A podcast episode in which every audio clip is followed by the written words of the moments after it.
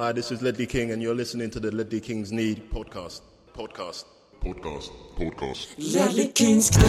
Konsekvent, inkonsekvent Ledley Kings knä. Det bästa som någonsin hänt Ledley Kings knä. Du kommer aldrig bli dig själv igen min vän Ledley Kings knä.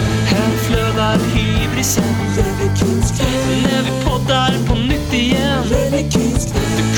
aldrig bli dig själv igen min vän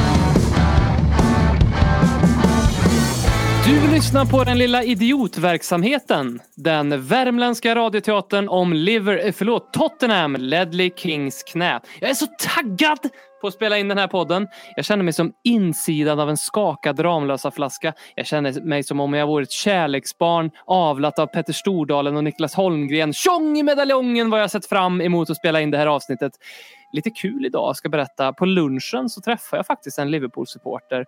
Eh, och när vi stod i kön i buffén så, så tappade han sin tallrik så där på ett sätt pinsamt sätt så att alla vände sig om och tallriken gick i hundratusen bitar och han skämdes. Och så halkade han i soppan han hade skapat och bröt lårbenshalsen. Och när ambulanspersonalen kom så såg de att han var här illegalt och han, hade blivit, han, han skulle utvisas, han hade inga papper. Och dessutom så hade hans föräldrar döpt honom till Adolf. Jag frågade, hur kan du ha så här mycket otur? Och då sa han, hade Harry Kane fått rött hade det här aldrig hänt. Robin heter jag och med mig för att dra ballarna över det nippriga gruset denna fantastiska måndag i det bästa året som någonsin hänt mänskligheten 2021 så har jag ingen mindre än den hårt satsande, handbollskladdande betygskonsulten som har bättre fasta i marken än Alison Becker. BM, hur är läget? Handbollskladdande, var det en referens till Mo Salah eller var det handbolls-EM slash VM, DM? Just det, handbolls-EM nu också. Ja, Där Liverpool ställer upp med ett helt lag eftersom att eh, de gör så mycket mål på det här sättet. Man får se, man får, Egypten blir farliga är mitt tips i handbolls-VM, EM för herrar och damer. Mm. Eh, Nej men det är bara bra med mig. Alltså, vi spelar ju fotboll första gången efter våran Bahamas-semester. Vi har legat på stranden, vilat upp oss ordentligt. eh, Mm. Och eh, man kände sig utvilad, man har studs i stegen. Exakt som Tottenhams helt ordinarie lag mot eh, Liverpool igår. Där bland annat Harry Winks, Dele Alli och Tanguy Ndombele gjorde sina 43 matcher i rad på mittfält. Um, ehm, vi, måste, vi kommer ju prata väldigt, väldigt mycket om den här matchen i år eh, som slutade 2-2. Men bara väldigt kort, eh, härligt att höra att du mår så bra som jag också gör. Eh, vi måste ju prata om det här lilla fenomenet som har skett eh, sedan ungefär en månad tillbaka när Tottenham börjar bli bra igen.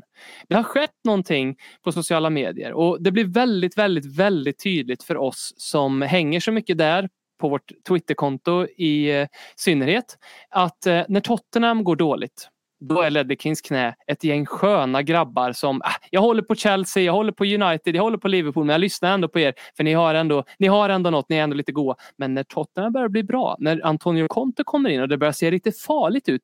Fy satan vilka osköniga grabbar. Vi- vi- Vad tragiska Ledley Kings knä har blivit nu för tiden. Aj, aj, aj, det här går inte att lyssna på. Inte ens att titta på era tweets. Ni skriver ju bara om Liverpool hela tiden. Eller bara om Arsenal. Mm, just det, bara om Har du sett, också sett det här fenomenet? fenomenet? Ja, alltså det där är, man har ju kanske inte reflekterat över det själv. Eh, vi, som man var, vi- det här är väl inte världens mest intressanta poddinnehåll kanske var liksom som met om podden i sig. Jag personligen tycker att det är intressant att höra, eh, ta mig inte för seriöst på orden här nu, men creators prata om sina eget skapande. Eh, Just det som man är intresserad av den processen. Det här är ändå en ganska seriös liten idiotverksamhet som vi har rattat i åtta år utan att någonsin ta en krona i sponsorintäkter eller vad som helst. Eh, men eh, så man bryr sig lite grann om podden och eh, vi seglade upp ganska fort. Det gick fort i början. Jag fattade ingenting. Vi var, var vi 12 år som vi etablerade i förra avsnittet, så Håkman då som var 45. Eh, och Tottenham, som till våran tur och det som gör oss till en otrolig medgångspodd är att Tottenham blir bara bättre och bättre under våra första sju år, sex år. Eh, så att man liksom reflekterar inte så jävla mycket, för vi slog i tak där liksom i antalet lyssnare och eh, interaktioner på sociala och sånt när vi hade nått ut till alla Tottenham-supportrar som eh, ett var intresserade, två tolererade oss, tre eh, tycker det var okej att lyssna på oss en gång i veckan. Liksom. Sen har man ju legat där och skvalpat i mittenträsket av poddar eftersom Tottenham inte är en tillräckligt stor klubb och vi kanske inte är tillräckligt bra för att vara större än så. Fram till något år sedan. Eh, då vi helt plötsligt eh, började växa ordentligt igen. Och här kan man ju ryggdunka sig och säga att det är för att vi har blivit så jävla bra, men det vet vi ju att det inte är. Vi är ju exakt lika mediokra som vi var när vi började. Men, alltså inte mediokra alls, men man måste säga så i Sverige. Att eh, det var ju för att vi började ramla in supportrar från andra klubbar på Twitter framför allt, men även en hel del lyssnare som du säger. Och nu fattar man ju här med facit på hand nu när man har upplevt 11 poäng och 15 möjliga med Conte där vi borde och förtjänade att vinna mot Liverpool i, i helgen och allt det där. Att det är ju för att vi för första gången sedan Champions League-finalen är ett hot igen för våra rivaler. Mm. Att vi var inte det. Vi hade några år där det var ingen som riktigt trodde på oss på, på allvar längre efter de här åren när vi var mest hatade i London som det började som att alla West Ham-supportrar hatar oss, Chelsea-supportrar hatar oss och London, eh, Arsenal-supportrar hatar oss. Alltså klubben oss, inte Ledley Kings knä specifikt. Eh, och det, det går inte att göra med tydligare än att peka på sekten. Eh, I det här fallet Liverpool då, för att där hade vi jävligt många med oss. Alltså, så det var otippat många Liverpool-supportrar som liksom frivilligt väljer att lyssna på Ledley Kings knä. Vilket är jätteroligt för om det är någonting vi har varit konsekventa med i den här podden så är det ju att driva skoningslöst med just sekten och deras beteende. Den här Arsenal-grejen, liksom, den ser jag mer som att vi läxar upp nästa generation av Arsenal-banter. För det finns typ tre gubbar där som har varit roliga som dag ett. Tony bland annat eh, Rask någonting, jag tror det är Jim, jag vågar inte säga ifall det är fel. Och så är det en till jag tappar namnet på. Alla andra är, Mm. så det är två plus banter, liksom. det är troféer, det är Judas eh, på White Hart Lane och tabellen skickad och sådana här grejer. Man bara, åh gud vad, vad kreativt och originellt. För vi alla vet ju att vi är på Tottenham för att vi bara vinner titlar. Det var så vi växte upp på 50-talet. Jesper tänker du 60-talet, på. förlåt. Mm. Ja, tack. Eh, och eh, det, det har blivit så otroligt tydligt eh, sen vi gick in i covid-semestern. Och eh, i, det nådde ju sitt crescendo här för några dagar sedan faktiskt, men fortsatte ju igår. Eh, när man ser liksom att de här charmiga värmländska bönderna helt plötsligt är persona non grata på sekten. Och det märks, alltså våran Twitter har ju varit glödhet och eh, ibland undrar jag så här bara, och jag lovar, vi ska jag så snart sluta prata om podden som Zlatan pratar om sig själv. Men ibland undrar jag bara så här, alltså, så mycket tid som folk lägger ner på att interagera med oss. Tråkigast av allt måste vi ändå säga att sektledaren själv, Robin Bylund, har valt att blocka oss på Twitter. Han fick nog. Eh, och det tycker jag, det säger en hel del. Vi, vi kommer alltid välkomna Robin tillbaka med öppna armar men eh, om han får reda ut den eh, jobbiga smärtan en 2-2, ett, ett litet kryss på Tottenham Hotspur Stadium kan ha för honom så ska vi ge han all tid i världen såklart. Men det här går ju som en röd tråd i mitt Tottenham-supporterskap. Jag minns ju så ti- eh, eh, när jag växte upp och sa till folk att jag höll på Tottenham. Då kunde det vara United-supportrar, Arsenal-supportrar, Liverpool-supportrar som alltid, alltid sa Ah, Tottenham. Ja, men de är lite som ett andra lag för mig. De är lite charmiga. Ja, ja, ja. Och vi var ju dåliga hela jävla min uppväxt. Och sen kommer jag ihåg så tydligt när jag var, jag var på en fotbollsträning efter Battle of the Bridge-matchen. När alla gick runt och pratade om hur mycket de hatade Tottenham. Och jag bara, men vad fan är det som har hänt? Ja, då har jag insett att vi var ju bra då också. Vi, var ju, vi kom fan tvåa eller trea i ligan och två året därpå. Klart de hatade oss då. Nu kommer Conte tillbaka. Nu är vi bra igen. Klart de hatar oss igen. Så är det. Ja, men alltså jag hellre hatade än ingenting. Alltså jag blir mer provocerad av det här andra lagssurret än eh, hatet. Och eh, det jag så liksom poängen med det roliga med det är ju att eh, jag inser ju själv att 99 procent av hetsarna som hetsar tillbaks hetsar tillbaks bara. Förutom i fallet Liverpool, för där är det definitivt inte 99 procent av de som skriver med oss som har den självdistansen. Och det står jag för till den, den jag begravs och grävs ner under marken på min mansion. För där är det liksom det, varje peak mot Liverpool tas så jävla personligt. Och jag, jag, kan inte riktigt jag kan inte relatera för Tottenham har alltid varit så ett, ett icke-lag som du sa. Liksom andra laget var sympatiska, charmiga. Jag hoppas det går bra för er. Liksom. Eh, Och i min uppväxt var det United och Arsenal som var de liksom, giganterna, titanerna. Man aldrig undan någonting gott. Eh, Och sen Chelsea och City är det ju ingen som tar på allvar i hela fotbollsvärlden i stort sett av förklarliga skäl. Men sen Liverpool har ju inte varit så jävla bra. Alltså de har inte varit så mycket bättre än Tottenham under vår levnad, alltså levnadstid. Om man ska vara helt ärlig, det är klart att de har varit bättre. Det fattar vi som helst. Kan ju räkna Champions League-bucklor och Klopps, Klopps eran eh, fram till det att han kom ikapp Pochettino till slut och gick om efter Alisson, Van Dijk och vem det nu var mer som kostade massor med pengar som kom in. När de tog det där sista steget som vi aldrig tog. då hade ändå min relation med Liverpool en ganska bra, ett par fina år där liksom där, där de bjussade lite på sig själva. De var lite charmiga, goa och eh, där allting rullar på. Men sen så, som du säger, sen så kom Conte in i bilden. Tottenham blev lite seriösa igen. Liverpool har det knackigt, håller på att gå en till säsong där, där de inte kommer att utmana City eventuellt. Och då, då försvinner den här självdistansen direkt för den är liksom bara en förklädnad. Medan för oss är den på riktigt. Sen ibland vi förstärker den ibland och spelar på vår egen ironiska inställning till livet. Det är klart att vi spelar på det också. Men vi har på riktigt distans till Tottenham och självdistans. Men alltså jag, jag upplever som att eh, väldigt många röda supportrar ute i Sverige, de har det definitivt inte. Och jag har ett råd till er att utveckla en för att det är inte rimligt att bli så här arg över att någon pokar lite fun på din, mot din fotbollsklubb på Twitter. Så någon sitter någon jävla värmlänning för Leslie Kings knä, vad fan är det för någonting? Och bara, haha Liverpool är dåliga. Och så förstör det hela din söndagskväll. Liksom. Det, det, ja, jag, är inte, jag är inte ledsen att jag inte är som ni. Du lyssnar på den mycket självgoda, kloka och livsbejakande podden Ledley Kings knä och innan vi går vidare och pratar om just den här matchen så måste jag ändå ta upp det här om att man numera kan betygsätta poddar på Spotify. Och gissa vad jag kommer fråga om nu? Ni kanske tänker att jag kommer be er gå in på LFC-poddens eh, feed och ge dem en etta och femma. Det var inte jag som gav er det tipset utan det tipset jag tänker ge er nu är att gå in på Ledley Kings knä och ge oss en femma av femma. Långa poddar, långa poddar, långa poddar om Spurs. Vi eh, börjar väl med att prata om eh, situationen med stort S. Eh, jag blir så förbannad på det här för hade inte Andy Robertson varit skotska FAs gullegris nummer ett hade det aldrig blivit ett gult kort när Kane utför en regelrätt tackling rakt på boll. Eh, vad tycker du om den här situationen B? Ja, så man börjar, alltså det är ju, vi har ju en komplicerad historia med Andy Robertson eftersom att han, Robinson heter han, var inte Robertson, äh, något av dem. Heter han Robertson eller Robinson nu? Robertson. Ja, tack. Han eh, satte ju en dubbelt så ful likadan situation. Liksom. Han, bollen är mittemellan spelarna och kommer in och den är ju jättemycket fulare än den Kane gör på honom när han gjorde på Tanganga på, under Mourinhos säsong. Eh, och sen, det, det funkar ju inte såklart. Bara, han fick ju, nu använde jag det på Twitter bara för det var så tröttsamt att de jämställde situationerna som vi säkert kommer komma in på.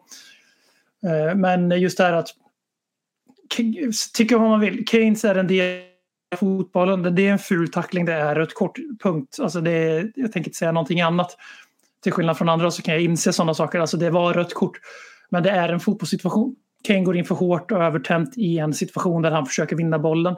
Det Robertson sen gör på Emerson i, senare i matchen, det är ju inte liksom Alltså det är ju exakt samma jävla sak som jag går förbi en av Karlssons många utekrogar för vi har ju Sveriges krogtätaste torg eller något sånt där.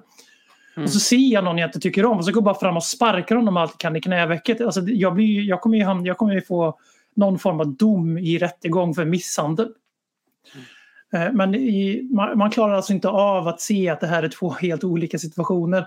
Där ja, utfallen är röda kort på båda två om man ska, om man ska hårdra det.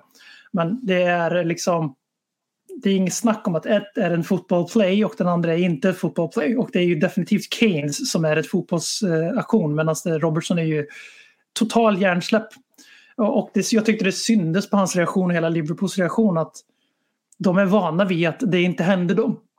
För de blir ju uppriktigt så chockade över att han får rött kort. Mm. Liksom, men det måste ju vara fel någonstans om du tror att du kan gå fram och liksom karate ner någon bakifrån och inte och bara oj, vadå, kan man få rött kort för det liksom? Jag- Det tycker jag säger väldigt mycket om eh, den bedömningsnivå som Liverpool är vana vid. Ja, men anta, antagligen så måste, alltså jag, jag, jag misstänker att du hänvisar till spelarnas reaktion när Ja. eh, röda kortet delas ut. Eh, som ju var, så när man såg reprisen var det så ja det är ju inget snack, det är inte ett snack Nej, någonstans. herregud, alltså, jag, antar, jag antar att deras reaktion var just för att Kane borde fått rött i första och att de tycker att va, hur kan Robertson, vil- vilket ju såklart är en väldigt berättigad känsla. Det hade ju jag, hade det varit omvänt, Robertson som gjort den första, Kane gjort den andra, då hade jag också blivit jävligt eh, upprörd såklart. Ehm, men hur jävla dum i huvudet kan inte Robertson vara som gör det där? Alltså i en match när liksom okej, det har varit svi... Antagligen gick domarna in i halvtid bara okej, det skulle verkligen varit ett rött, okej, bara så att du vet det. Liksom. Det vet alla, så funkar det i fotbollen. De sitter och skäms där. Det är det enda Liverpool-spelarna pratar om halvlek Och så går han och gör sådär Robertson. Va? Och så är det liksom inte ens som du säger i en matchsituation, klockren eh, fotbollssituation, utan han, han, behöver, han behöver inte ens fullfölja någonting i det här läget. Det, ja, det, det, är ju såklart en, en... Kane behöver inte alls heller fullfölja situationen för att det är inte ett friläge eller någonting heller. Eh, men ja, jag tycker... Man går i alla fall åtminstone efter bollen på något sätt. Jag menar inte att han försöker på riktigt bryta bollen eller som han står och säger. Självklart helt rimligt också att han gör efteråt. Men det är att han står och säger jag tycker att jag blev förvånad för gult kort för jag tyckte att jag tog bollen. För det tycker fotbollsspelare. Men Robertson kan inte säga samma sak för han, alltså han, han försöker ju inte, alltså det går inte, inte ens, den mest, inte ens den mest röda av ögon kan ju säga att han försöker ta bollen med den satsningen.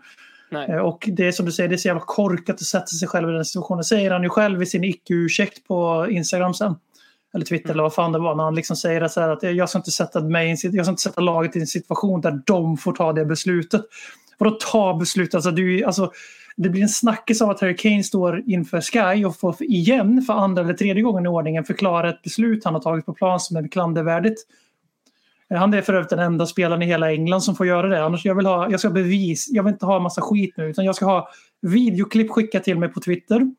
Där en av Liverpool-spelarna någonsin har fått förklara varför de dyker eller varför de eh, tacklar fult. Annars är jag inte intresserad av era åsikter, tack. När fick Jordan Pickford stå i en intervju efter matchen efter överfallet på Virgil van Dijk och försvara varför han gjorde si eller så? Nej, det fick han inte. Men Harry Kane får göra det när han gör det där eh, citat spökmålet som Christian ja, Eriksen den fått. också, men då är det tre. Eh, Ja, och sen så får han göra det förra säsongen när han gör, gör de här som också var fult. Vissa av de situationerna han backar in i spelare. Då är det fyra i sådana fall. Ja, så när han, han var tvungen att liksom försvara sig i media. Eh, jag tycker också att vi måste ta upp det här med Robertson igen.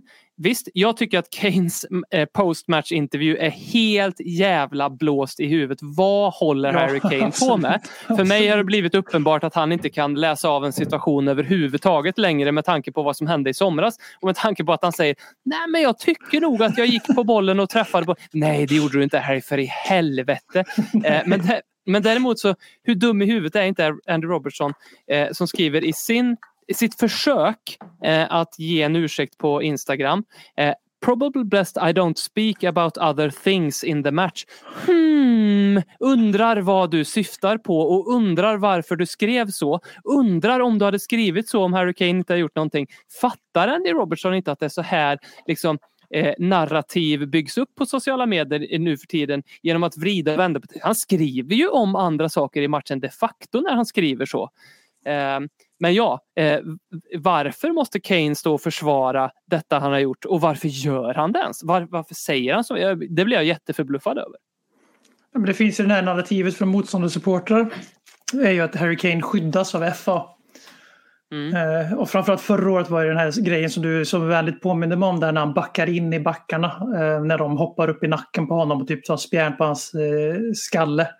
Som jag tycker är, det, skyll dig själv. Alltså helt, jag, tycker, jag har jättesvårt att se vad som är så jävla fult. Det kan bli olyckligt utfall, absolut. Men jag känner också att om det nu är ett så tydlig grej som en spelare satt i system. Ja, men sluta för helvete och klättra på honom då. Alltså, följ mm. regelboken själv bara så är det inget problem. Men det, det är icke fråga så sätt. Men att eh, det blir det här liksom, narrativet att han kommer undan med alla de här grejerna.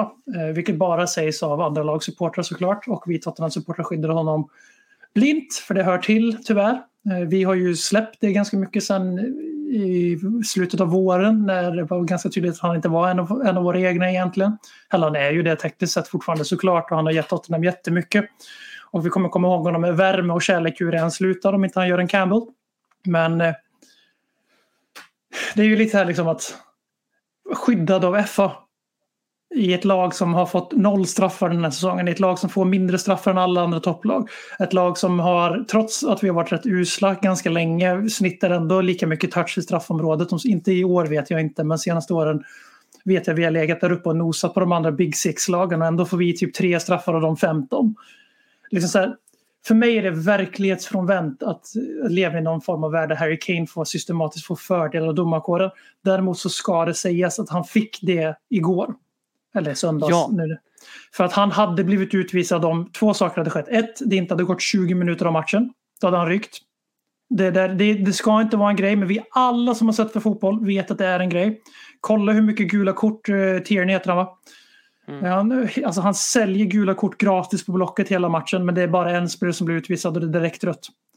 Det är ju helt osannolikt att Royal klarar sig hela matchen. Eller att någon i, att det är många spelare som spelar länge på gula kort men får aldrig ens nära att få sitt andra. Men det är ju bara för att han inser själv att okej, okay, nu har jag satt gult kort på allting. Om jag fortsätter så här så är det ju tre röda i båda lagen. För att det fortsätter ju vara exakt likadant andra halvlek.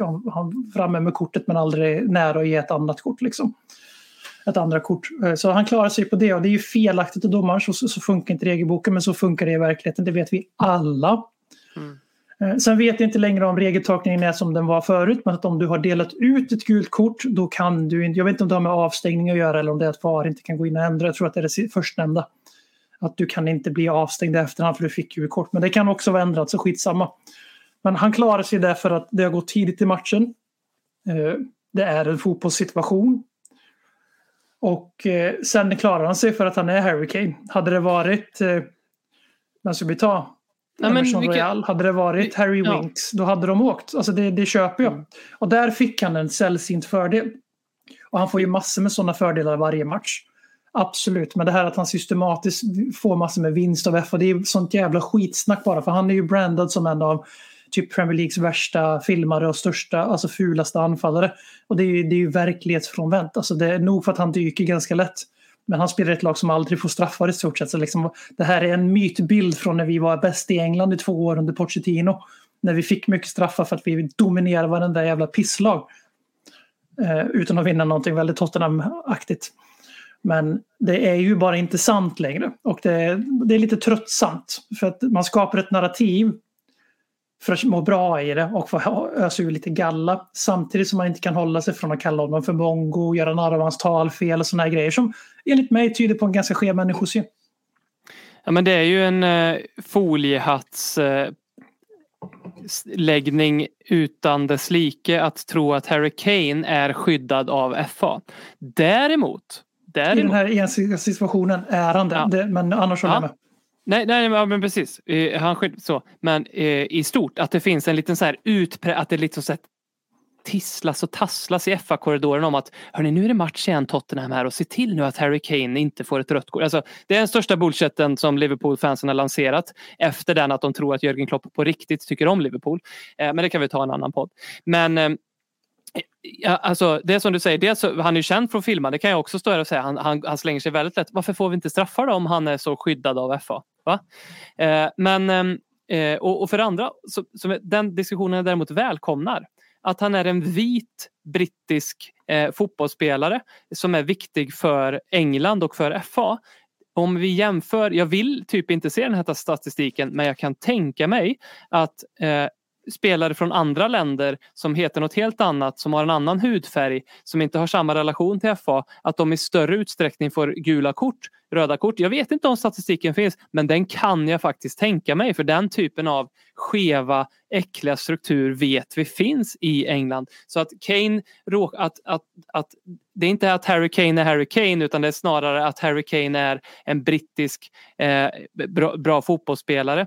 Eh, men då är Jordan Henderson precis lika mycket eh, förfördelad som Harry Kane. Då är James Milner precis lika mycket förfördelad. Eh, då är Emil Smith Rowe precis mycket förfördelad. Mason Mount, alltså då gäller det exakt samma. Men att Harry Kane, att han har något särskilt hos FA, någon litet litet kuvert där inne som de i hemlighet har rökt cigarr och skrivit att han ska skyddas till varje pris existerar inte. Och tror man det så tror man på konspirationsteorier. Men det får man ju såklart göra. Eh, på tal om konspirationsteorier, BM. Eh, Liverpool-fansen. De känner sig bortdömda. Kommentar på det? Ja, alltså det... Nu är det så, jag ska vara ärlig. Jag tittar inte jättemycket på Liverpool. Jag gör det ibland för det, nu kan vi få det sagt för nu har, nu har nog sekten slutat lyssna vid det här laget så nu kan man säga lite socker. Det är ju kanske världens bästa fotbollslag senaste tre åren. Eh, de är nog det. Jättemycket respekt för hur de bygger sin klubb. Och en sak jag måste ge Klopp som jag tycker är en psykopat och det är liksom alltså, det är kanske fel ord för vi slänger oss med psykopat utan att riktigt, alltså men ni fattar. Eh, för att han är ju alltså, så så som han behandlade domaren igår exempelvis och blir inte utvisad. Han får ett gult kort för protest. Gör en ironisk bugning. Vilket är lite, det får man ge det, det gillade jag. Men att han inte blir utvisad är ju på tal om att skyddas menar jag. Eh, tror ni att eh, Tottenhams assisterande tränare, vem fan det nu är, hade kommit undan med att göra exakt samma? Nej, det, finns ju liksom inte. Utan det är för att det är Klopp i sådana fall. Det är exakt samma logik som appliceras på Kane. Men just det här att han tar en strid för hur Premier League måste skärpa sig kring det här med corona. Och han, till skillnad från hans eh, Eh, anhängare, tar ju inte upp det här och säger att det insinuerar att covid-lagen får vila, får orättvisa sportsliga fördelar av att man måste sätta sig i karantän, inte få träffas, inte få träna som lag, inte få gå igenom taktik, inte få öva på spelplan 11 mot 11 som Conte gör jättemycket exempelvis. Eh, han tar ju inte det som argument utan han påpekar ju liksom de här två grejerna som är väldigt reella och det är ett att när alla lag har covid inom sig nu, som alla förutom West Ham, typ det enda laget jag inte hört av de som jag, som jag reagerar på min eh, radar liksom. Det är för att det är ingen som vill umgås med West Ham. Ja, fortsätt. Men liksom att det, så det blir skevt när... Det blir, var inte så i den här matchen, för vi hade lika många borta som de hade. Vi hade ju precis lika mycket B-mittfält, exakt lika mycket B-mittfält som de hade. Vi hade inte en ordinarie spelare på vårt centrala mittfält igår. Eh, vi hade inte Reguilon som har varit skitviktig i den här nya Conte-fotbollen. Liksom. Eh, så bara där, och vi hade inte Lukas, så det är halva starten. De var borta för oss. Liksom. Eh, så, det, så igår, eller mot, i matchen i sig var det inget fokus, men i den här festive period som kommer upp nu, man ska spela tre matcher på fem dagar. Då blir det ju faktiskt en grej här när vissa lag kanske måste spela alla de här tre matcherna medan vissa inte behöver göra det. Eh, och lalalala. Alltså vissa har, får vila i mitten av gången och sen på nyårsdagen, hoppa, de pratade ju om att liksom skjuta upp 28 december, Game Week 20. Eh, och vi ser att man, vissa lag inte kan spela den. Men de kan spela innan, de kan spela efter på grund av att motståndaren inte kan ställa upp. Så man får en vecka mellan sina två julmatcher medan de andra har spelat i mittveckan. Då är det ju en sportslig fördel. Eh, det togs fram eh, konstigt i andra sammanhang men där, där tycker jag Klopp är bra. Sen också det här att han väldigt rakt ut säger att jag tycker man ska ta vaccinet, man ska vaccinera sig. Jag är ingen jävla expert men jag lyssnar på experterna. Det ska han ha cred för, för där tycker jag att eh, folk är så jävla fega i dagens demokratiska samhälle. Så här att det är allas val. Jag lägger mig inte i det heller. Det är allas val om man vill vaccinera sig eller inte. Och jag, liksom så här, för mig personligen, om du Robin inte vill vaccinera dig, jag lägger inte jättestort värde i det. Förmodligen hade du inte fått träffa min familj dock. Men eh, för det är mitt val. Liksom. Det, det går ju på ett ut. Alla får göra sitt val. Men det är det här också att det sägs för lite i fotbollen. Nu kom det upp ny statistik precis innan vi tyckte det räcker i stort sett att den här siffran på 68 procent i Premier League inte stämmer längre utan att det är 84 procent som har tagit minst en spruta. Eh, det är fortfarande lägst med råge i europeiska toppligor där alla är över 92 procent och högre. Men det är ju betydligt mycket bättre än 68 procent som det var när vi gick i karantän där som lag så fick vi höra att Tottenham hade 85 procent täckning vilket är 21 av 25 spelare ungefär. Eh, så det är liksom, där är han stark. Där använder han sin röst. Han använder Liverpools status som fotbollsklubb eh, för att nå ut med ett bra budskap så som jag värderar det. Men eh, när han liksom behandlar domar som man gör i samma, samma andetag, liksom när han domaren först på sidlinjen, sen går fram och säger till honom då att jag har inga problem med domare utan jag har problem med dig. Kommer du ihåg när Pochettino blev avstängd? För att han, eh, vad var det han gjorde? Gick fram och applåderade Howard Webb eller vem fan det var efter någon total bortdömning. Så det blir spännande se Howard Webb dessutom, när Howard Webb dessutom, eller Mike Dean, någon, Mike Dean kanske va? eh, dessutom hade sagt Well that's top four gone for you. Vilket är liksom en ganska eh, Mm. superprovokation eh, som ju en domare bo- borde bli avstängd från. Eh, men eh, väldigt kul eh, att han går fram till eh, i Tierney och säger det där och också säger "We- you have, you have never played football. Well, hur många jävla titlar har du tagit som fotbollsspelare Jürgen Klopp? Min tränare har tagit 16, du har tagit 0. Du frågar om jag var vaccinerad för ett BM. Vet du vad jag inte var tagit sprutan för? Mitt Liverpool-hat. Det bär mig fortfarande. Klopp, han stod och var syrlig efter matchen för att vi bara hade slagit långbollar. Nej men, Liverpool slog 67 och vi 54. Hmm. Men eh, hade inte bara Liverpool kunnat spela bättre fotboll? De känner sig bortdömda. De hade kunnat spela bra. Ja. Nu ska vi på tal om narrativ, för ett narrativ som sprids ganska mycket efter matchen är ju att vi gjorde en Mourinho, ett Mourinho-rån. Eh, det gjorde vi inte. Liverpool var som de alltid är, tunga som fan. Eh, obehagligt bra med tanke på att de hade rätt tunga tapp. Jag, som sagt, jag gjorde lite narr av det förut för vi hade lika tunga tapp från vårt perspektiv. Sen är det ju bättre spelare som saknas i deras lag, men det är för att de har ett bättre lag. Så det är väl inte så jävla konstigt. Men eh, faktum i den här matchen är att vi har eh, utsatt Liverpool för sin värsta expected goals på hela säsongen tror jag det är. Eh, alla som har ögon vet att vi skapade fler heta målchanser än dem. Vi borde definitivt gjort minst tre mål. Alisson Becker, som tur var, gav han ju tillbaka ett mål gratis. Det var jävligt snällt av honom eftersom han totalt rånade Delali på ett. Och liksom det här var en gameplan. Alltså det var, det var som Mourinho gjorde ibland. Det var lite så här, vi, vi låg sådär mot vissa lag. Ställde om livsviktigt med skillnaden att nu finns en plan bakom det. Eh, och där är ju faktiskt Klopp ganska ivrig på att höja på det narrativet. Att vi liksom ställer oss lågt och tjongar långt när det liksom är, det är bara faktamässigt fel. Och det köper jag, så det är klart man får göra Man måste skydda sitt eget lag först och främst. Liksom, det är inget konstigt alls så sett. Men man blir lite så beklämd när man kollar rapporteringen av matchen efteråt. Det är typ två av tio artiklar i ett snabbt eh, urval som jag gjorde som faktiskt lyfte den poängen att vi sårade Liverpool. Det var en riktig sluggerfest mellan två lag som spelade på två olika sätt. Men som båda förtjänade att vinna den här matchen av olika skäl. Eh, och jag är jävig, jag är på Tottenham. Eh, jag är jättestolt över att vårt coronalag kunde ta en poäng mot Liverpool med tanke på de icke-förutsättningar vi har haft de senaste 10-14 dagarna. Jag är Med tanke på att de är över... världens bästa fotbollslag just nu. Ja, och jag är chockad över hur många som var med i den här matchtruppen som förmodligen har haft covid nyligen och sådär. Eh, men liksom det är så här, vi förtjänade att vinna den här matchen och jag var, det tog inte jättelång tid före det som våran klubb kablade ut. Konto Kane gör det jättebra, liksom säger att ja det är en bra poäng men fan vi, får, vi har inte råd att tappa två poäng. Vi hade två poäng på bordet, vi tog dem inte och det, det är den känslan jag har nu så 24 timmar senare. Eh, och jag köper inte det här att ja, Liverpool-sekten, ni får tycka hur mycket ni vill att det var ett rån och bla bla bla. Men det var inte ett rån. Och om vi ska prata domare som vi började göra för jag gick på en long rant och någonting annat som är min vana.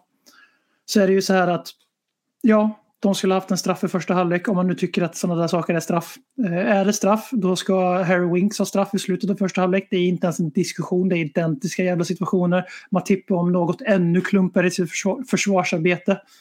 Jag gör parentes med, med, med ljud, det kanske inte funkar. Citationstecken. Eh, och sen är det så här också, på tal om narrativ. Andra halvlek, en ytterligare en Winks gästa långboll bakom Liverpools eh, naiva backlinje. Han kommer in, han är ren i straffområdet. Han får två armar i slutet bakifrån och Trent Arnold när han maxlöper. Han stupar och eh, Glenn Strömberg och hela Twittervärlden bara oj vad han lägger sig lätt. Och om det är någonting eh, som jag blir riktigt upprörd över igår, ytterligare, det är många saker nu, men det där, det där är så jävla bullshit take. Och det där är, där är vi inne och grottar lite i det här med det du lyfte förut med Harry Kane. För Delali, vad fan är det meningen han ska göra? Alltså han blir knuffad, två armar i full fart bakifrån av någon som man knappt ser liksom. Han är såklart medveten om att Trent Alexander-Arnold är där på efterkäken som vanligt i defensiven. Men vem, vem står upp i det läget? Alltså, alltså, alltså, har folk aldrig sprungit någon gång och blivit knuffade? Alltså det är inte så jävla lätt att hålla balansen som folk får låta som. det där är ett narrativ som är, jag blir äcklad av. Precis som jag måste faktiskt ge en liten slänga mot våra egna supportrar här. Som i en match där Dele Alli var riktigt bra. Och eh, visade precis den han var förut, förutom att han inte hade målkänsla och det är en fantastisk räddning. Så det är fortfarande syndabocksarbete på honom. Han borde ha gjort mål där. Åh, vad dåligt av honom. Nej, det är absolut inte. Den total jävla tokräddning. Världsklass. Eh, som tur för oss så kvittade han sig själv sen Becker som sagt. Och sen är det också det här att han på något sätt såg loj ut. Att han, att han var, han brann inte. Alltså, det är bara inte sant. Alltså, så det här är ett narrativ som har satts på honom på grund av José Mourinho som sa att han var latjävel. Och eftersom det är Della Alli som folk stör sig på på grund av att han har ett liv utanför fotbollen, det är min tolkning. Och med all rätta för att hans mediokra och dåliga prestationer i stort sett i tre år. Men eh, var ärligare än så mot våra egna spelare. Eh, Harry Wings får äntligen lite kärlek igen efter flera år av hackkycklingbeteende. Ben Davis har fått det sen Conte kom in. Eh, Delali förtjänar samma sak efter den här matchen men han får det inte för att han är Delali. Och det blir man, så, man, man blir lite ledsen över det, alltså, för jag tycker det ligger någonting i det. Fan vilken lans jag vill dra för Antonio Conte också. Det här är alltså samma jävla gäng som såg så tråkiga, oinspirerade, dåliga ut under först José Mourinho och sen Nuno Espirito Santo, särskilt den senare vilket är, mer i närtid. Det här är samma gäng som också sen åkte på en jävla eh, 20-manna eh, pandemi i Tottenham-lägret med covidfall, man blir sjuk vilket ju alla som har varit sjuka någon gång eh, vet att det tar en tid att återhämta sig från. Man får inte träna, man får inte förbereda sig. Det är inte så att vi har åkt till Bahamas och eh, smort in oss med en tropicanaolja och bara haft gud vad livet är gött vad vi, ska, vad vi ska trycka till Liverpool. Nej, de har varit hemma och isolerat sig för helvete. Inte kunnat prata, prata ihop sig på samma sätt, inte kunnat spela ihop. Men ändå ser vi så bra ut. Då tänker jag, tänk, Tänk om vi hade haft en trupp som hade varit lite mer samspelt, som hade fått förbereda sig ordentligt på den här matchen. Eh, och jag tycker att eh, det, de chanserna vi, vi bränner talar sig tydligare språk. Vi hade kunnat vunnit, och jag skämtar inte, vi hade kunnat vunnit med 7-2 den här matchen om vi hade satt våra chanser. Det hade varit ett helt galet resultat. Men tittar man på de chanserna vi faktiskt har så Ja, och jag bara funderar på vad hade hänt om vi hade varit i matchform? Eh, vi hade kunnat trycka till dem. Jävligt imponerande. Och så vill jag också dra en liten lans för Ryan Sessegnon som, eh, fan vad gött det känns att han är på gång. Därför att han är verkligen en av de där som verkligen kunde ha lämnat Tottenham eh, och blommat ut någon annanstans om man hade gått och tittat på honom och bara känt så här, ah fan varför hände inte det för honom i Spurs? Och nu känns det faktiskt som att det kan hända för honom i Spurs. För om det är någon position som vi vet under Antonio Contes ledarskap som verkligen kan accelerera ut i rymden och ett varv runt Neptunus och komma tillbaka och vara liksom Superman, då är ju liksom ytterbacks, wingbacks positionerna där Ryan Sessegnon har han är ung, han har väldigt mycket. Han fick Trent Alexander-Arnold att se ut som en fjunig eh, Kyle Walker-Peters. Eh, så att eh, storlans dras för Antonio Conte. Billigare än knark Roligare än terapi Ledley Kings knä för den du redan är men också för den du en liten eh, mindre lans ska vi dra för eh, Uefa och eh, den ja, lilla, om Champions League är en stor bajonett, en stor lans, en stor machete så är väl Uefa Conference League en, en liten trevlig smörkniv kanske som ungarna har gjort i slöjden. Men vi lyckades ändå att med konststycket att inte gå vidare till slutspel i den turneringen. Kanske med lite värdighet i behåll eftersom att vi inte tekniskt sett eh, gick, eh, ja, åkt ur. Men jag måste ändå säga, för om vi ska vara ärliga någonstans, så är det inte så att det är Uefa som eh, straffar oss här. Vi kanske straffar oss själva lite grann när vi åker och spelar mot ett slovenskt lag som typ ligger femma i den ligan och förlorar. Hade vi bara vunnit den matchen hade det kanske inte varit i den här sitsen att vi hade åkt ur Conference League. Ehm, men vad tycker du om det här debaclet och Uefas respons och Rens respons och Tottenhams respons? Jag kan börja med att säga att det är, så här, det rätt lag går vidare. Eh, Vitesse, men av fel skäl. Nu när det faktiskt visar sig då i efterhand att Tottenham har försökt. Eh, de ville ju spela istället för att möta Leicester eftersom de hade väl lite för känd där att eh, Leicester också hade också ett utbrott då. Eh, och med tanke på att Skip satt på bänken, Lukas satt på bänken, Höjby var inte ens med i matchtruppen. Eh, och eh, vad det nu mer var eh, mot Liverpool så kan vi tänka att det hade varit en ännu sämre elva då, för det hade fortfarande varit inom de här tio dagarna från första konstaterade fallet, vilket var 6 december tror jag. Så vi försökte ju avgöra det här på sportsliga termer men fick nej av den. För att de ska ha ett jävla jul... De, de ska ha vila, de ska ha julledigt. Till skillnad då från vad Tottenham hade. Och det, det lämnar ju en bitter eftersmak att vi att fotbollsvärlden fungerar så. Men samtidigt har man känt hela tiden att det var så det här det skulle bli. Eh, Uefa är ju först och främst liksom, de la ju upp samma dag som vi skulle spela när vi fortfarande fick nya fall hela tiden. Vi fick, jag tror det var Höjby som skulle vara med på presskonferensen den dagen eh, innan match. Inte med på presskonferensen och sen samtidigt får vi rapportera, rapporter om att någon spelare har testat positivt under träning Gissa vem det var. Eh, men alltså så här, Eh, vi försökte ändå, vi tvingas av Uefa i flera dagar förbereda för en match som är liksom så här självmord att spela i det här sammanhanget. Om det, alltså virus sprids exakt på det här sättet. Det här är varför man ska ha sitt barn hemma när de får symptom från förskolan för vilken jävla sjukdom som helst. För att om du skickar dit dem måndag och tisdag så hinner den smitta sju ungar till. Alltså det, det, liksom, det är lite det som är grejen. Och eh, Ja, vi förlorar Europa. Vi, alltså vi ska ju komma ihåg att det här är otroligt banter material för vi är alltså med i Conference League. Vi spelar inte jättesvaga lag även om, även om nu gör de här patetiska supertydliga B-lagsindelningarna så är det fortfarande spelare. Ganska många av dem spelar mot Liverpool var rätt bra menar jag. Eh, att de klarar inte av att vinna de här matcherna för att de kan inte motivera sig för det som Ben Davis har sagt i en intervju och som eller han har insinuerat i en intervju och Harry Wink sa det mer eller rakt mindre rakt upp och ner efter, efter vi test borta när vi torskade med 1-0. Liksom. Mm. Ja, det är jävligt svårt att gå igång när man vet att man, det spelar ingen roll vad man gör så får man ändå ändå inte vara med i A-laget så att säga. Så vi har ju sportsligt gjort ett tokfiasko som vi kan linda in nu i den här eh, debaclet från Uefa-håll. Men jag väljer att inte göra det för att Vitesse ska gå vidare, de förtjänar det.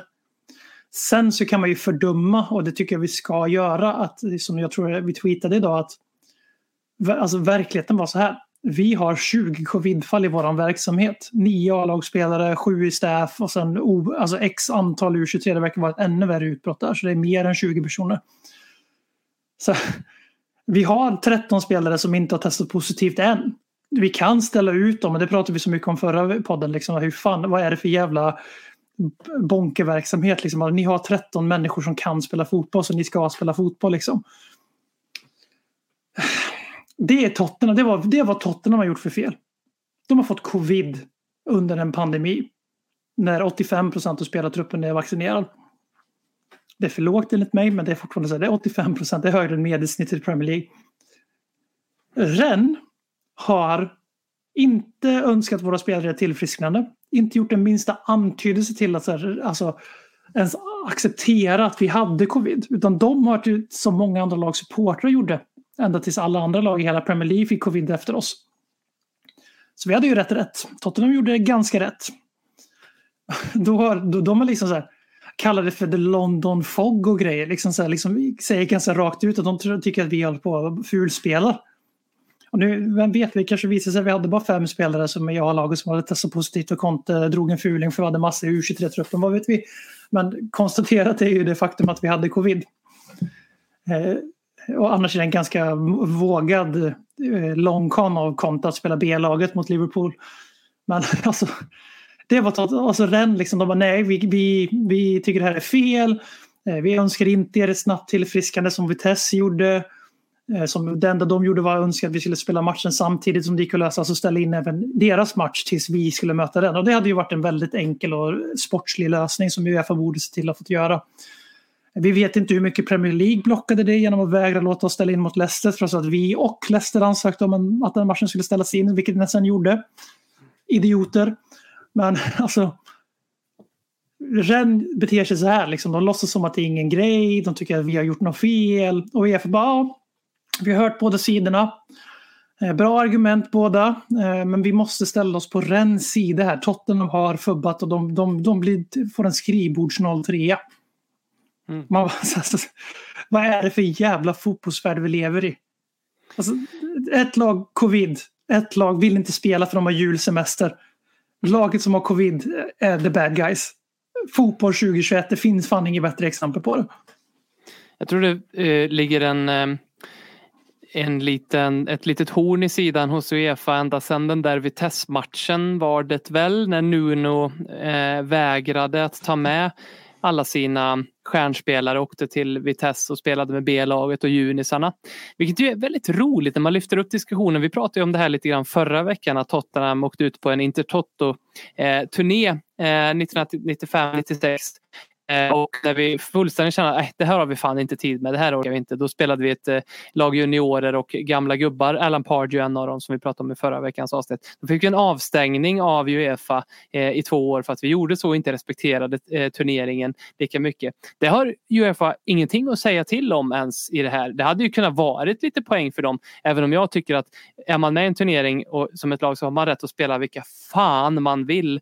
Och Uefa kan inte säga någonting eller stänga av Eh, något lag för det är fan de som bestämmer spelschemat. Eh, Uefa alltså. Så då får klubbarna anpassa sig bäst de kan efter det. Självklart skulle ju Nuno tagit med sina bästa spelare till Vitesse ifall de hade orkat och allt det där.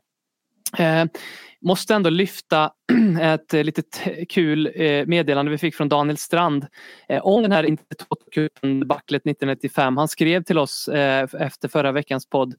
Hej på er! Lite nördig input om Intertoto 95. Vi fick ju Öster i gruppen. Detta var, för, detta var före internet. Eller åtminstone fanns det då fan inget internet i Falun. Så jag var 18, två år äldre än Håkman. Nyss fått körkort. Lyckades övertala min far om att vår Saab 99 visst skulle gå till Växjö och tillbaka.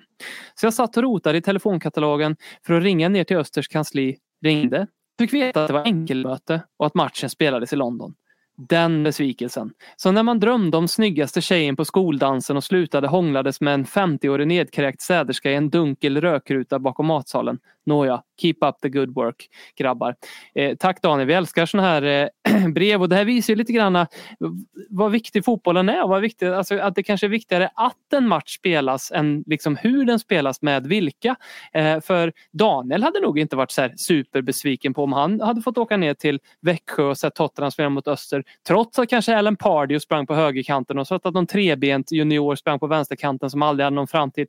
Eh, så att jag tycker liksom det Eh, ja, nej, det, det känns eh, kletigt allt det här. Men vad säger vi om Premier League då? Vad, vad tar de för beslut här närmsta tiden om matcher ska spelas eller inte?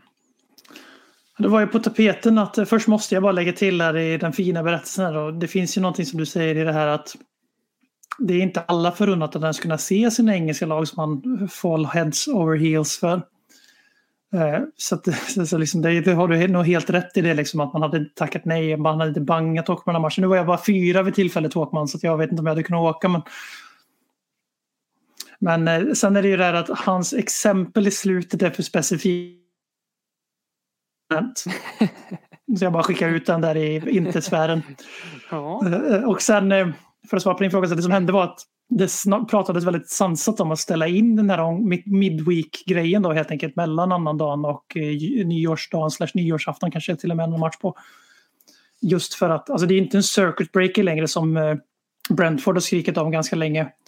Men alltså någon form av det här, man, man skyddar ändå lag från att det ska bli den här situationen, till exempel Liverpool då som till deras heder, nu har vi varit ganska anti dem, vi har sagt några fina saker som vi menar också, men till Klopp och Liverpools heder, de ställer ju upp. De försöker inte ens skjuta upp matchen mot oss exempelvis. Eh, Chelsea försökte ju skjuta upp sin match och så kollar man på starten, men jag reagerar inte ens på, förutom att de inte spelar med en anfallare. Men jag kollar på resten av elvan, jag bara vad fan är problemet liksom? Mm. men eh, att man kan hamna i en situation där man själv spelar tre matcher på sex dagar. Men motståndarna spelar två. Det, det är ganska stor skillnad. Mm. Och då var det snack om att man skulle ställa in den omgången bara för den, det skälet. För det är inte en circuit breaker om du spelar match två dagar innan och två dagar efter. Det, så snabbt funkar inte KV så det är tio dagars isolering på omifrån. Men eh, jag läste lite om det där i The Athletic och eh, det är ju så att det är Amazon, det är Amazon, Eskilstunas mm. finest eh, company som eh, sänder de matcherna i England som jag förstår det. Och de var inte skitsugna på att ställa in de omgångarna på året som de har ensamrätt på Premier League. Mm. Och där får vi ett rätt fint då, exempel på vad är det som är viktigast i fotbollen 2021. Ja, men det är ju pengar. Så det är klart att de här matcherna ska spelas safety be fucking damned så länge Amazon får visa sina matcher, få sin cash så att de kan ta tv-avtalet 2027 eller när fan det går ut nästa gång. Höja priserna ännu mer och döda Viaplay förhoppningsvis. Vi har ett Amazon-konto så det skulle vara bra för mig mm. personligen. Mm. Och vi har ju en hel jävla säsong känns det som att ta igen eh, när allt drar igång. Så att på det sättet så kanske den här eh, Conference League, att vi nu eh, tvingas lämna den då, eh, blir lite av en blessing in the sky som det så fint heter. Att vi, det, det kan vara så att de extra speldagarna då som inte kommer bli av nu kan tjäna oss ganska väl. Särskilt eftersom att Conte som ju eh, har pratat mycket om att han behöver tid för att eh, implementera eh, det han vill i, i, i truppen och nu får han lite extra tid. Också kul liksom att det finns inga lag som kan skratta åt att vi åker ur Conference League.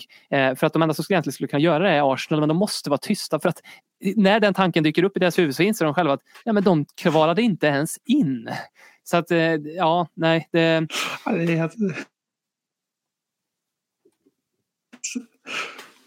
Det är absurt. Tänk att vara för dålig för att vara med i Conference League och åka ut i gruppspelet som det överlägset största laget i turneringen. Alltså fatta att deras värsta rival har gjort den resan. Vi är med i en jävla Korpen-turnering, nystartar första året, bla bla bla bla bla.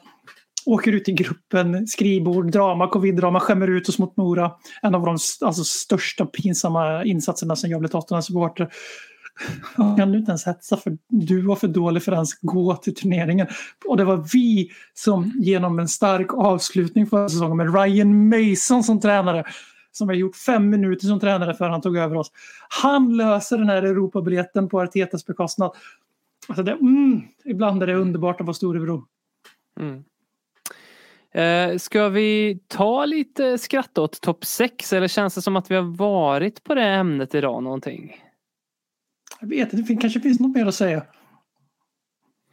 Um, innan vi gör det kanske vi bara ska uh, vi kanske bara ska nämna eh, West Ham-matchen. Uh, eller ska vi baka in West Ham i skratt och topp 6? Det gör vi. Rulla ingel. Let's laugh at the top six. They are really shit.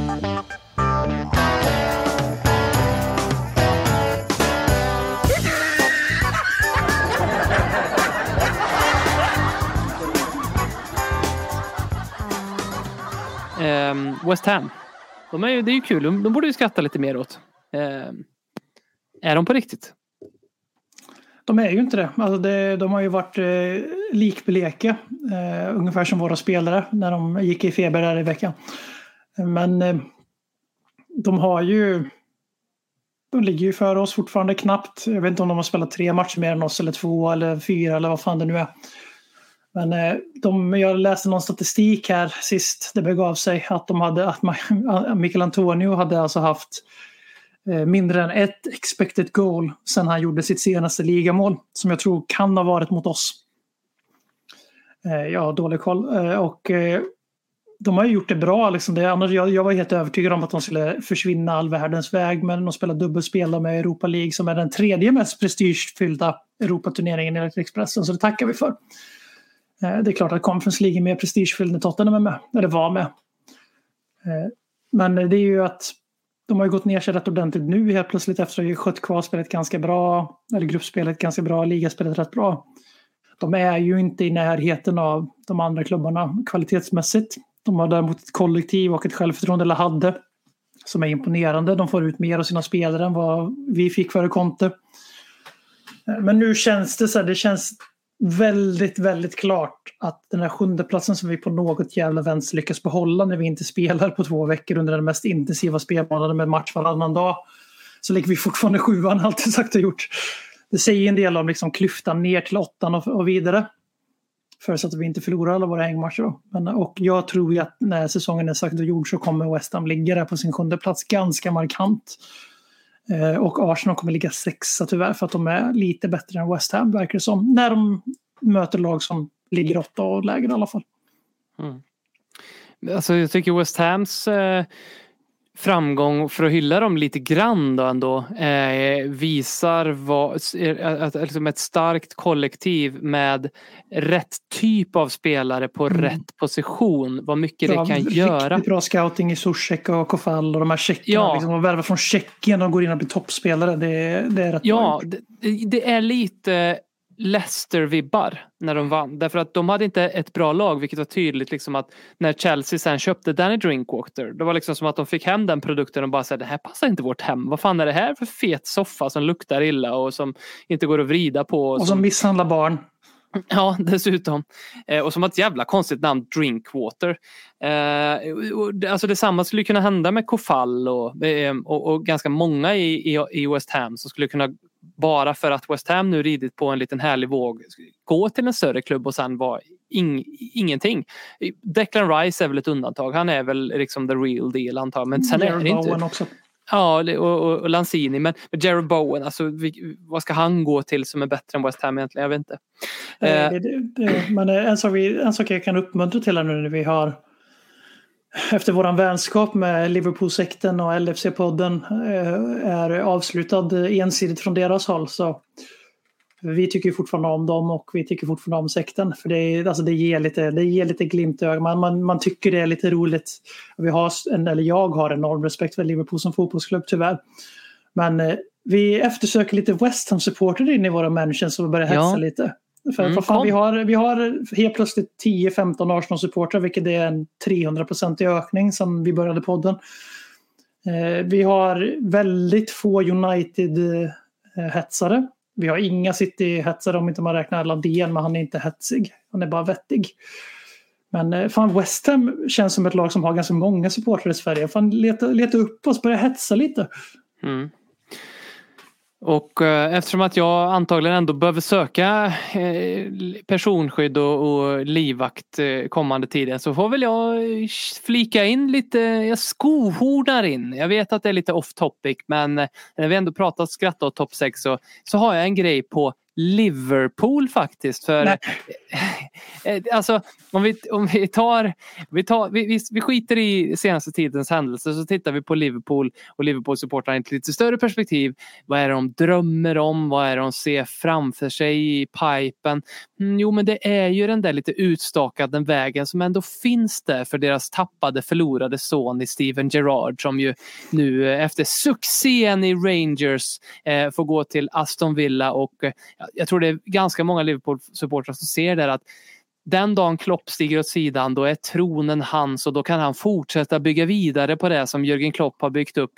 Eh, ja, givetvis med att eh, Liverpool-styrelsen pungar in typ 2000 miljarder kronor till Steven Gerrard också som Klopp också fick, vilket ju inte är så jättemycket i sammanhanget när man kan jämföra med City så att man inte ser dålig ut för att man spenderar mycket pengar för att få framgång och så. Eh, men eh, jag gillar ändå det där att Steven Gerrard eh, får så mycket hyllning nu när han har tagit över Aston Villa. Eh, för det jag kan säga som har hänt här, det är att vi kan börja med att Dean Smith, det är en jävla skittränare. Eh, alltså vem som helst kan hosta upp ett lag från the Championship. Alltså titta på det. Vad fan, Neil fucking Warnock kan ta upp lag från Championship. Daniel Farke som, ja, vann den där ligan med Norwich. Det var helt överlägsna. Ja, hur, hur bra går det då? Alltså Championship är på det sättet, förlåt eh, alla ni som gillar den här EFL-podden och så, men ett jävla skämt. Eh, och så då kommer liksom Dean Smith upp med, med det här Aston Villa. Eh, och det är klart att Aston Villa går bra nu när Steven Gerrard kommer in eftersom att han är, om vi ska vara ärliga, lite bättre än Dean Smith. Eh, men Aston Villa presterar egentligen efter sin förväntan nu. Kolla på deras lag, de har ett ganska bra lag. Det är de som borde vara det här West Ham som vi snackar om. Det är de som faktiskt borde ligga där och smaka på topp 6 när lag som Arsenal, när lag som Tottenham och United nu kanske faller ut den för någon enstaka säsong, då är det de som borde vara där och nalla på det. Så det enda Steven Gerrard har gjort, det är att han har kommit och så har han fått ett lag att prestera precis efter förväntan. Han har inte överpresterat någonting. Därför ser jag så mycket fram emot den dagen när den här utstakade vägen, när Steven Gerrard kliver upp på den här tronen, kommer upp till Klopp, får sina 2000 miljarders pund värvningar och allt det där. Och så går det åt helvete. Det kommer att fan, smaka så, så, så bra. Och det kommer bli en sån konflikt på Karius-mått, eller nej inte ens det, ännu större mått i Liverpool-supporternas huvud. Hur, de älskar ju att skylla på saker när det inte går bra. Och en manager är ju perfekt att skylla på. Kolla på vad de gjorde med Brandon Rogers eller Royce Karius. Hur ska de kunna skylla på Steven Gerrard? Den här krocken. Mina damer och herrar, ni tror att klimatförändringarna, ni tror att liksom den polariserade biten av polit politiken kommer vara ett fall. Kanske kommer det vara det, men vi har en behållning kvar i pipan och i, i kikan och det är när Steven Gerrard misslyckas fatalt som manager för Liverpool om ett sisådär par år. Ole 2.0. Lyssna frågor. Då måste jag lite oförberett gå in i Twitter-appen eh, som jag inte varit inne på på ett tag nu. Har det hänt någonting här? Åh herregud. Eh, då ska vi se. Eh, vi bad om lite lyssnarfrågor. Eh, jag, ni märker nu att jag pratar för att dryga ut att jag håller på med något annat. Mm, mm, mm,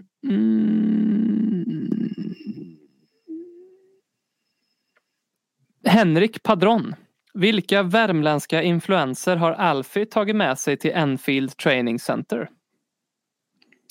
Visst är det så att Alfie Whiteman är tillbaka på Hotspur Way nu eh, efter Degerfors? Det är va? Han är, jag tror jag har för mig att jag sett en bild på att han, Han är är, där. han är tillbaks och det går emot eh, väldigt högt uppsatt ITK jag satt på Mm. där. Så att, eh, Aj då. han, Men det, tar det möjligt. med, Ja.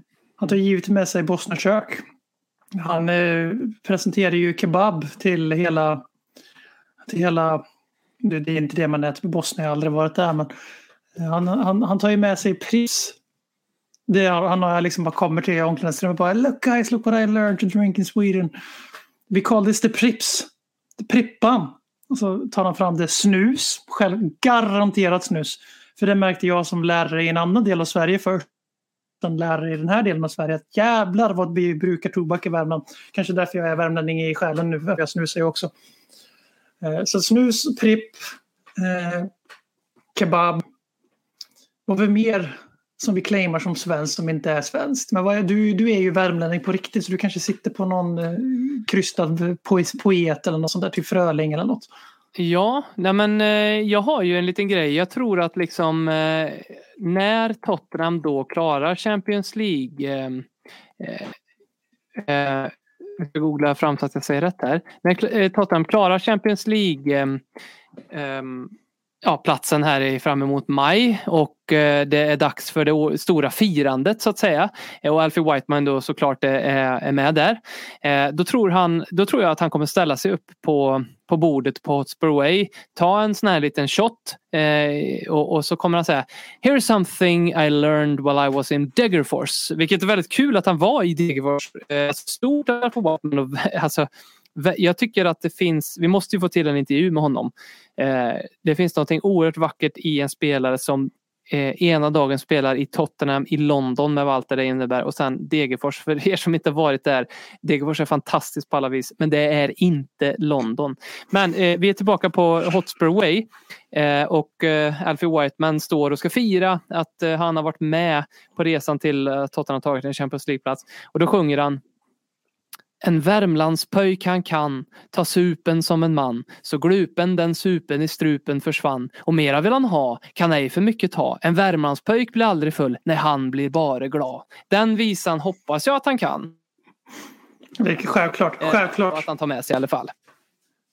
Inkilningen måste ju varit han blev tvingad att Vi- sjunga. Ja, jag hoppas det. Eh, Jarnebrink har en bra fråga. Eh, vilka tre Spurs-spelare tar ni med er på arken när världen översvämmas av Jürgen Klopps tårar? Eh, Tänk nu på Det liksom... måste, måste redan Vilka- ha skett vid det här laget. Alltså Ja, det är ja. ju, för det var så jävla framgångsrikt att ha ett så äckligt bra lag som man inte kan annat än att respektera som sagt sportsligt. Vi behöver en som är klok, en som är stark. Eric Eh. Dyer, stark. Mm. Ben Davis klok. Mm. Vad behöver vi mer? att vi Någon... måste ta med Davinson också. Om vi har med de två amigos i backlinjen måste vi ha med den tredje amigon också. Jag tar hellre med Davinson än Cuto Romero till Nödö. Ja, Jag skulle säga vi behöver en som är stark, vi behöver en som är klok och sen så behöver vi en som kan ligga för att föra arten vidare så att det blir Dele Alli för mig. Ja, du tänker så. Du tänker så. Mm. Vem ska de ligga med då? Eh, ja, de får välja. Varann, det man gör som man vill.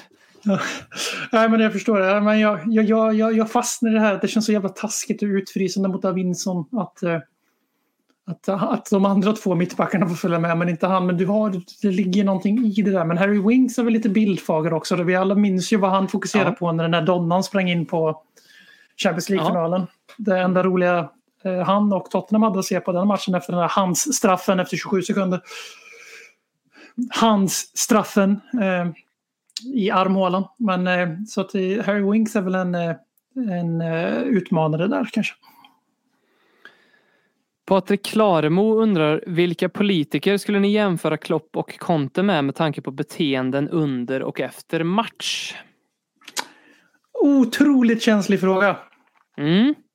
Eh, för mig är det ju såklart. Eh, våran stora starka ledare är Winston Churchill under andra världskriget. när, han, när han håller London och England flytande under de tyska nattbombningarna när liksom världens framtid står på spel. Eh, Och det är ju Antonio Conte i den här tunga, tunga stunden under Tottenhams Bahamas-semester där han har liksom både sagt sitt, visat sig mänsklig och känslosam, eh, vilket inte är jätte, Eh, kanske vanligt inom fotbollen, att man visar liksom att det här är jobbigt. Eller inom machokultur för överlag. Så han får den. Eh, och då, jag vill verkligen att det, det är viktigt nu att det här är under blitzen bara, för Churchill har lite andra lik i garderoben och sådär som är. Så det är blitz Churchill, där har vi, det är ett Conte. Och eh, ja, man kan tänka sig vart den som grinar mest under andra världskrigets eh, hanterande. För det, det, är ju, det är ju Klopp. Och jag tänker inte göra den här enkla tyska kopplingen för Klopp är på allt sätt förutom, han är liksom, om jag vill så väl om Jörgen Klopp, alltså han är en otroligt dålig förlorare. Det är hans, det är hans dåliga sida, liksom. alltså, så pinsam nivå. Jag hade skämts för hur dålig han är. Han är värre än vad jag var när jag växte upp. Jag klev rakt av en klassmatch för vi släppte in två likadana mål. Jag var målvakt, jag gick av plan och spelade inte mer i den matchen. Så divig var jag när jag var ung. Så dålig förlorare var jag. Men är, han- är, är han lite Putin? Men eh, Är han lite Putin? Alltså så här, alltså Putin och Klopp, nu, nu, nu han är inser jag, för att vara Putin. ja men det är väldigt mycket som är likheter. Du vet ju vad Klopp är en posör va? Och det finns ju ingen större politisk posör än Putin. De här bilderna han har kablat ut när han liksom inte har någon tröja på sig. Någon har photoshopat till lite muskler. Han sitter på någon jävla björn och precis ätit en eh, lax han har fiskat med fingrarna efter en hockeymatch. Liksom. Eh, och sen dessutom det här, alltså anfaller du Putin eller liksom förnärmar du Putin, ja, men då, då går det åt helvete. Då är det Liksom. krim. Ja, då, precis. Alltså finns det inte lite Putin kanske finns Putin-tendenser i, i Klopp. Annars så... Och, och sen på- dessutom, nej, men det, det, blir, det blir tydligt för mig att han är Putin. För att nu ska vi ta lite nutids, eh, nu ska vi ta lite nutidsfakta. Det kom ut idag, att, eller helgen här, att Ryssland eh, ska eh, testa alla i, som vistas i Ryssland som inte har rysk nationalitet. Eh, var tredje månad ska man lämna ett blodprov. Detta är sant alltså. Eh, och man ska testa sig för aids och man ska testa sig för massa sjukdomar. Och det finns ju ingen som är en större eh, uppmanare till vaccinering än Jörgen Klopp. Så att jag menar, där finns det en likhet. Vi tar väl ändå. har inte, eh, det här kan missförstås, alltså kroppsspråk. Har inte Antonio Conte exakt samma kroppsspråk som Adolf Hitler? Va? Sett- gester, kolerisk, Ja, har du sett Hitler i en talarstol? Det är ju Conte. micromanagement. Ja, Alltså det... det, det ja, du- söndrar, ja, det- härskar. Ja, och det. Napoleon väljer jag. Jag tar det lite säkrare alternativet. Napoleon, Napoleon känns som Ja. en som också... Den är väldigt bra därför att de är båda lite, eh, ja när jag tittar på Antonio Conte, Hårfagra. Ja, det är med. Men när jag tittar på Antonio Conte, de är, Conte är ganska kort också så det passar ju bra så. Eh, men när jag tittar på Conte så, så tänker jag, och det har jag sagt förut i podden, men då tänker jag otrohet. För det är så här, jag värderar inte det nu men jag bara ser att han, han har varit, och, och det var ju Napoleon så in i bomben. Så, så vi ändrar då. Vi tar Putin och Napoleon på konto. Ganska, ganska bra. Eh, Det är ingen ideologi det alls. Eh, För att ja, Jörgen Klopp har, eh, om vi ska vara seriösa för en stund här faktiskt, eh, något som jag uppskattar hos eh, eh, honom är ju att han eh, säger i intervjuer när han får frågan, vilket, varför får han ens den frågan, men om, vaccinering, att lyssna på experterna, vilket är eh, precis det man ska säga i det läget och, och inget annat. Fotbollsvärderingar Så också när det gäller fotbollens utveckling. Det verkar vara en tysk grej för det är många tyska tränare som är outstanding i våga säga saker som att jag vill se läktare, det ska vara flyktingar, kvinnor, barn, unga, rika, fattiga. Eh, och sen pissade på Premier League. Och det här är Christian Streich i Freiburg som gjorde det för fem år sedan. Oj vad rätt han hade med Super League och biljettpriser och sådär. Så att, absolut. Men eh, det är inte roligt, så vi säger att Jörgen Klopp är Putin. Alltså det, får vara, eh, liksom, eh, det får vara fiskespöet vi kastar ut. När vi baitar sekten för ännu en vecka av hets. Eller tror du att de kommer släppa oss nu när vi går vidare till vårt nästa projekt här och försöka trigga igång en rivalitet med svenska West Ham-supportrar? Vi kommer, min pappa håller på West Ham och liksom, han är den värsta i världen på att uh, förmyka så för att han, han, blir, han blir lite tyst och bara tittar ner i bordet och skrattar lite för sig och då vill man inte fortsätta. Så han blir liksom inte en sektmedlem på det sättet. Ehm, så att, eh, men, men du. Du, ja, vet, du, vet du vad det är? Vet du vad, vet du vad Liverpool, för, vet du varför de är så arga på oss? För att de vill att vi ska göra samma Nej. sak. Att vi ska titta ner i bordet och skämmas över oss själva och Tottenham. Men det kommer aldrig hända. Nej, för nu är vi stolta Spurs-fans igen. Eh, och det tycker jag vi kan vara med facit i eh, detta års eh, Musikhjälpen. Eh, vi samlade in eh, nästan 17-18 000 kronor va? BM? Vi att ligger på tycker- 17 000 exakt är det någon som har till. Mm.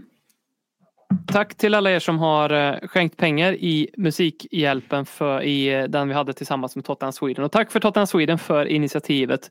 Vi kör gärna nästa år igen eh, ifall ni hör det här. Kom ihåg att ge ut ett betyg här nu på Spotify eh, eh, efter det att ni har lyssnat på den här podden. Och tack för att ni lyssnar och interagerar och ser oss för dem vi verkligen är. Särskilt ni som, alltså sitter det någon stackars jävla Liverpool-supporter och, och hör de här orden jag säger nu så finns det ju ingen annan jag vill krama på riktigt nu, uppriktigt från botten av ett hjärta och knappa på ryggen och säger "Vi- ni kommer igen. För det har man uthärdat en timme, tio minuter eh, av den här pladdriga eh, och osköna eh, podden som bara pratar Liverpool så då ska man ha cred, det tycker jag. Pierre, Tack, Ben. Sveriges bästa Liverpool-podd. Den enda objektiva. Tack, hej! Konsekvent, inkonsekvent. Det bästa som någonsin hänt. Du kommer aldrig bli dig själv igen min vän. Här flödar hybrisen. När vi poddar på nytt igen kommer aldrig bli dig själv igen min.